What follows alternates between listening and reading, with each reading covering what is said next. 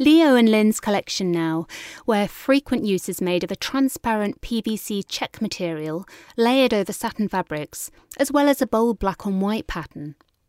This evening, the outfits are teamed with shoes by Country Road, Bellini, Edward Meller, and Mimco.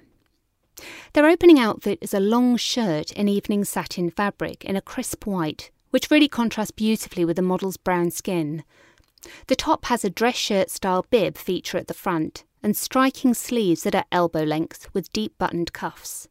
The bottom of the shirt peeks out below the miniskirt, which is crafted from a transparent Mackintosh fabric overlaid with brown and black tartan check that recurs on a range of outfits in this collection.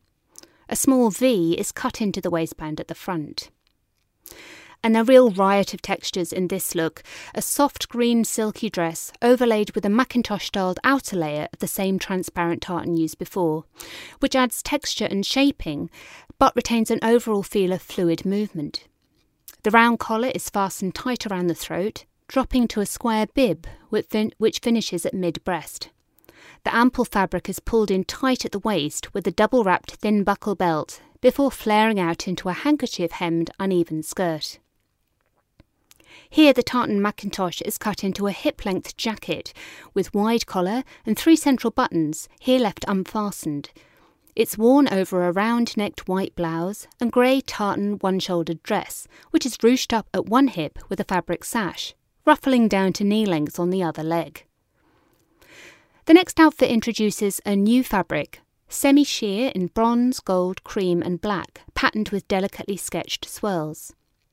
The long button down straight dress has drooping puffed sleeves which cinch in mid arm. The waist is cinched in with a double looped narrow belt, and the model's black hijab matches the long black underskirt.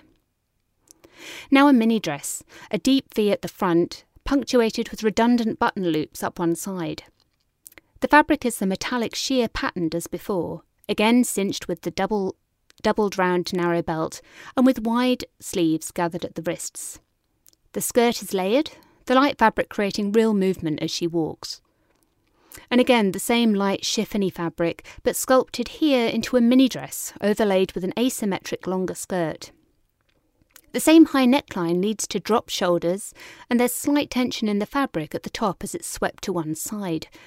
The skirt has a wide integral belt section which flares out into that sloping hem. And another sheer dress, here in white, with a dress shirt style bib at the front and high unbuttoned collar. The model's breasts are visible beneath the fabric, as, her, as are her white briefs. The peasant style skirt brushes the floor, and the sleeves hang long and heavy with deep cuffs that echo the high collar.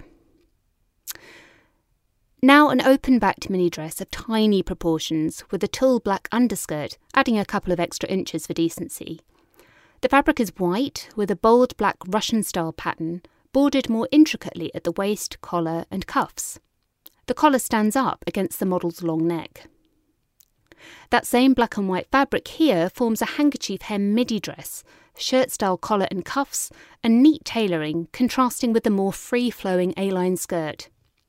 It's our model with the sharp fringed bob, and this really sets off the sharp tailoring. Another use of the black and white fabric as a long skirt, gathered, worn over a straighter ankle length black slip dress. The outer skirt flares out to the side as the model walks. A waist of the same fabric is worn tight around the model's small waist, and the top of the slip dress is covered with a sheer lacy Victorian style top with round raised collar. Fantasy style prints of horses and lions are stitched together in the next outfit, a button down shirt with puffed sleeves that finish tight at the elbow, an exaggerated pointed collar.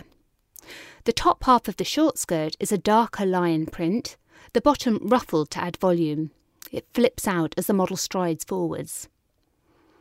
And finally, a dress of those same clashing patterns, the top half repeating the elbow length puff sleeves and high neck collar. The dress flares out to the knee with a darker pattern, creating a thick border which bubbles under to give extra volume. The dress is longer at the back, creating a mini train. And that's the final of Leo and Lin's models.